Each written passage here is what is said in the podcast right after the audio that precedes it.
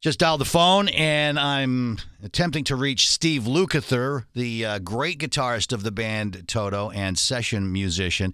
I think I got him here. What are you? What are you? Hello? Are, are you? va- Are you vacuuming? Oh no, there's a gardener across the street, man. I'm not vacuuming. Okay. I don't think I've p- pulled a vacuum since I lived at my parents' house. You know, it just sounded like oh, you know. second, hold on a second. Okay, okay. I turned it off. That's Uh, good news. All right, we can start now. Okay, Sorry. no problem. I was like, "What is that sound?" You're you're, you're using power tools or Well, something. it's way. It's actually. I'm surprised you can hear it at all. It's way across the street. I mean, I, I got gates around my house and stuff, but it's like the house across the street down two houses. But All right, it let's. carries, I guess. I guess so. Well, that's fine. I, let's just get started here. Uh, Steve Lukather is uh, an original member of uh, the band Toto, and he joins me for uh, the Drives Rockstar interviews. Steve, it's great to have you on. I'm excited to speak with you, man. Well, we got to find you some new friends then. Thank you very much. It's nice to talk to you too. Well, I just know your reputation as a guitarist and a session dude, and uh, you know, it's just a lot of a lot of respect has to go out to you. But uh, I just Oh, want, I just, I, I just want to start with uh, with with Toto's forty trips around the sun tour, which has had you guys on the road for uh, a while now, and it's continuing. Going on two years, yeah. Yeah, man, you're tripping around the world. You got uh, you got Europe this summer, and then you'll be back here in the U.S. in the fall and in Chicago on Yeah, October fourth. Man. Really excited. I love that place. Yeah. Love playing there. Yeah, uh, this is going to be a sellout, folks. Uh, so make sure you get those tickets. Uh, what you what can you tell me about your uh, your Chicago experiences, Steve? Well, I mean, I have a lot of friends in Chicago. I mean, I've been there so many times through the years, and it's uh, you know, I have friends that meet me and take me to all the food hot spots, man, because I'm a foodie guy. You got such incredible food in Chicago. Wow. I just think the whole vibe of the place, you know, and the, always the great crowds, and uh, I just love playing that theater. I played there with Ringo, played there with with my band, and uh, you know, it's it's always a groove to be there. Yeah, you you mentioned uh, Ringo and his all star band uh, as a collaborator like you. That must have been a thrill. Uh, it still is. I'm still in the band. Now you're known as a session guy, of course. I mean that's your claim to fame. Uh, what's it like to, to to walk into a studio and you you know you got to lay down your part? a lot of pressure, red light goes on, you got to deliver. That's a muscle you can't learn in a school or something like that. You know, you have to be either be do you have what it takes to stand the you know, withstand the pressure and change on a dime and be a cool guy Right. and and be able to create on the spot and give them of yourself because we were hired to basically rewrite, arrange and and put our own stamp on everything we ever did. And we did, you know, we and we did do that. That's why we worked all the time because people just hand us a, a piece of paper with a bunch of chord symbols on it and count it off, and we had to come up with stuff to play, I can't and we could do that. Unbelievable. And uh, now, now, nowadays, people, you know, they send files and do things on Facebook, and they have to be their own studio engineer and yeah. producer, really. And you don't see guys live. Tracking dates are rare. Right.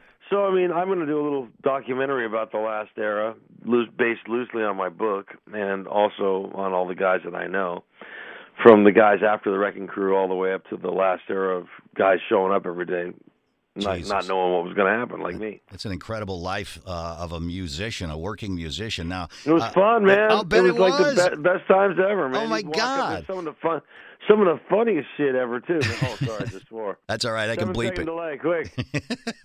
hey, listen. Um, uh, according to to I want to switch a little bit here. According to Setlist Yeah. FM, you announced at a show in New Zealand before you played Hash Pipe, the Weezer cover, that it would be the last time you'd be playing it. Did this whole Weezer Toto thing become like a, a, a two-headed monster? Well, what happened was, you know, they did our song. Right. We thought that was like, oh, that's cute, man. Now Look at these guys, you know. And it became a hit for them, and kind of helped bring them back. You know what I mean? Yeah, yeah. First hit they've had in a while. So you you don't So, have so we thought as a call and response, okay, this would be fun. Let's do one of their songs, and Okay. like as a, a nudge, nudge, wink, wink. right. So we did. Steve Porcaro produced the track. I was out with Ringo at the time. I came back, put a bunch of guitars on it. We mixed it. Bob Clearmountain mixed it. Universal Republic bought it, and then they shelved it. They refused to uh, promote it. Well, K Rock in L.A., you know, the big alternative Sure. They, they, you know, they promised us the world, and they, you know, made it exclusive and everything, and then they never played it again. well, so we kind of got screwed on that deal. But uh, you know, we just had fun with it, and we played it for a little while. And people, it was kind of because it was at the peak of when they had the hit and everything like that. Yeah. People Yeah. were cracking up that we would do that. I like those guys. I mean, I think they write some catchy tunes. Eh. Um, I guess they're not really big fans of ours in the sense of wanting to meet us. They didn't want to meet us at all. What the But- hell? Jesus. Oh, hey man, whatever. Right. Some cats are just too hip for the room. What can I say? it, made, it, it made me laugh. Uh, but you know, it helped both of our careers a lot. I mean, we're getting all these young kids coming to our shows. The streaming is ten to twelve million a month, and we're over a billion streams now. And uh, everybody's showing up at our shows. Our our back catalog is selling. So it really helped helped us in the long run. I, we didn't get a chance at getting the record on on the radio because everybody refused to play Toto on an alternative radio station. Yeah, well, we love uh, playing Africa here, and uh, it Well, gets a thanks, big. You know that's been a big that's been a big golden carrot for us. yeah, uh, yeah, yeah, yeah. Great Who song, could have great predicted song. that? It sure as hell wasn't me.